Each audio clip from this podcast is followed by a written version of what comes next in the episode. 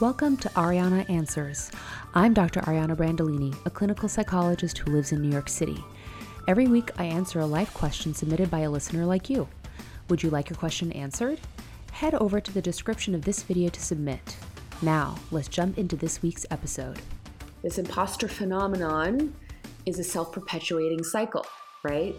Because these individuals continue their high achieving despite unhealthy habits of thinking and behavior to get there which then reinforces the belief that the anxiety and stress all paid off.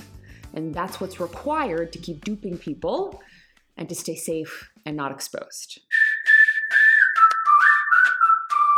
Dear Dr. Ariana, I'm a first year associate at a law firm and I'm really unhappy at my job. Although I've been identified as a quote unquote rising star, most of the time I hide in my office dreading someone is going to come find me and ask me to do something I have no idea how to do. In meetings, rather than ask questions about things I'm unsure of, which would be helpful, I, pretend, I pretend I know what's going on because of the dread of someone figuring out that I actually don't belong here.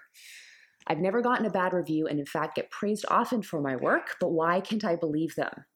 How do you navigate these feelings in the moment? Is it even helpful to figure out why you have them? Is there a resolution? My dear listener, I feel you so deeply on this one. Imposter syndrome is something I want to talk about today. Imposter syndrome is when high achieving individuals struggle to actually internalize their success and they put it down to like fluke or to good luck as opposed to working hard and skills. They also live with a persistent dread of being found out and exposed as a fraud and because of this fear, they don't talk about it with anybody. And so they carry the stress internally, which leaves people feeling anxious and sometimes even depressed. Why does this happen and who does this happen to? According to experts, a lot of it has to do with beliefs that most of us hold about achievement. Many people who struggle with imposter syndrome grew up in families where achievement and success were highly emphasized and highly valued. And therefore, a lot of self worth kind of becomes wrapped up in that. Parents might also have sent mixed messages where they were overly praising one minute and then they were extremely harsh when you made a mistake. Women and minorities are particularly susceptible because differing in any way from your peers can also lead to imposter feelings. When you're among those who look, behave, and identify similarly to you, there's a sense of being in the group right? Which makes sense. It fosters a sense of belonging. So, those who are trying new things, taking new ground, and who, who don't look like most of the people who surround them are more likely to feel like they're imposters. Dr. Valerie Young is an expert on this subject. In her book, The Secret Thoughts of Successful Women Why Capable People Suffer from the Imposter Syndrome and How to Thrive in Spite of It, she identifies five subgroups that the syndrome can sneakily fall into. Number one, perfectionists. This is where people have an unconscious belief that their output has to be perfect or else it's complete garbage. They set impossibly high standards, and then when they don't meet them, because they're impossibly high, they spiral into self doubt and feelings like they don't measure up. Number two, quote unquote experts. These are people who measure their capabilities and skills based on what and how much they know. They feel like they have to know everything before starting a project, before answering any questions, before giving any presentations. And because it's impossible to know absolutely everything, they never feel like they're competent enough. Number three, the naturally gifted. These people judge their capabilities based on ease and speed as opposed to effort. So they're used to things coming quickly and naturally, but then when something actually takes work and it takes effort, they spiral into shame. Like perfectionists, they have very high expectations, but they also think they need to get everything right on the first try. If they can't meet their, these standards, they assume that there's something wrong with them. Number four, the soloists. These are people who feel like accomplishments are not legit unless they do it all on their own. Therefore, they never ask for help and they refuse any support when it's offered to them. And lastly, superwomen or supermen. These are people who feel they need to work harder than everyone else to prove themselves and that they should be succeeding in every part of their life. As a result, they work harder and harder to measure up, but lack a healthy balance to life. And ultimately, this imposter phenomenon is a self perpetuating cycle, right? Because these individuals continue their high achieving despite unhealthy habits of thinking and behavior to get there, which then reinforces the belief that the anxiety and stress all paid off. And that's what's required to keep duping people and to stay safe and not exposed. I don't know if you guys identify with any of this, but I know I do. I've had major imposter syndrome making this podcast. Haha. so if you recognize yourself in what we've been discussing, don't fret. There are ways to overcome this belief that you don't belong or that you don't measure up. Are you enjoying this podcast?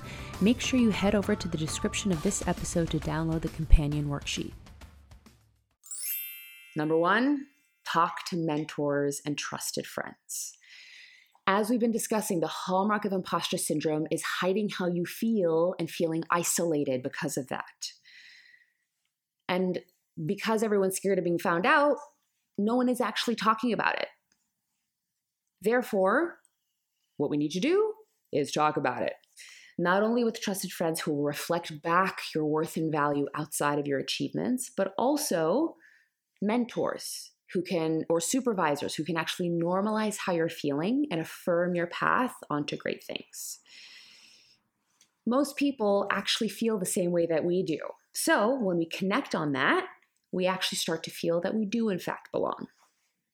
Number two, reframe your thinking.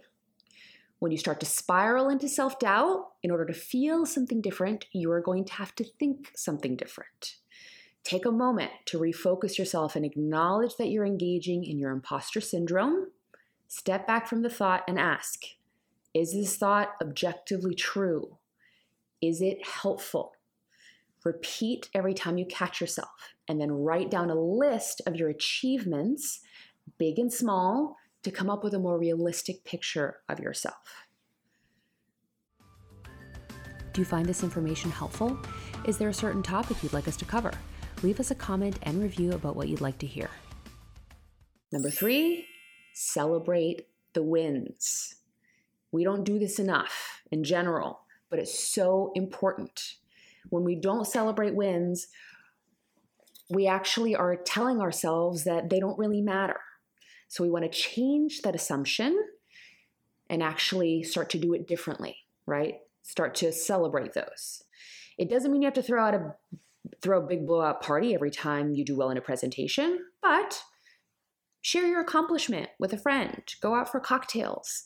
Sometimes it's helpful to have a buddy that you can keep each other accountable to, share each other's wins, and learn how to celebrate each other.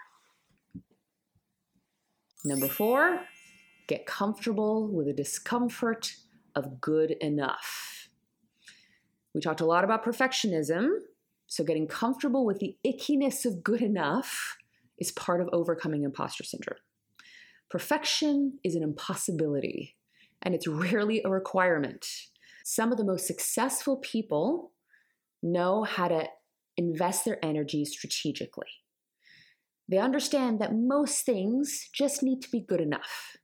Therefore, they have enough energy and capacity to invest in things that need to be truly excellent. This allows us to be healthy and have a healthy balance in our day to day life. How to do this? Start small.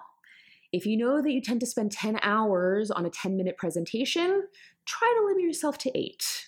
Or share a draft of something with a coworker, even if it's not perfected yet, and sit in the discomfort of that.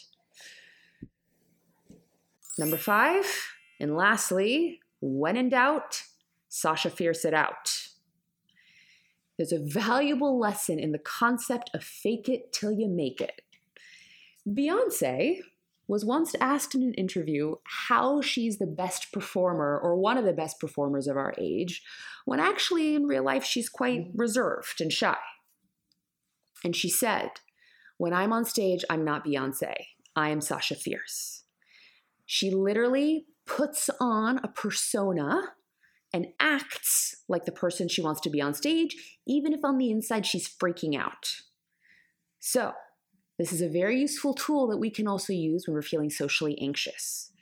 The important piece is not to allow our feelings to dictate our behavior, but to actually do the opposite and act, put on an act like the person you want to be in the meeting, like the person you want to be at that party, even if on the inside you're having a bit of a moment.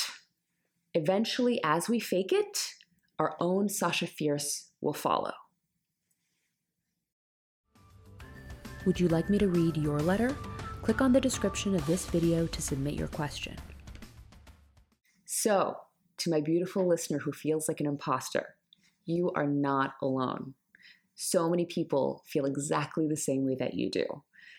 They're also just too nervous to say anything. So make sure that you're t- talking to trusted mentors and to trusted friends where you can be real and they can normalize your feelings and affirm your worth and value outside of your achievements.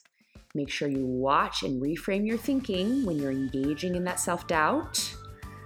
Learn how to celebrate, whether the wins are big or small, and get comfortable with the discomfort of good enough. And when in doubt, put on your best Sasha Fierce and fake it till you make it.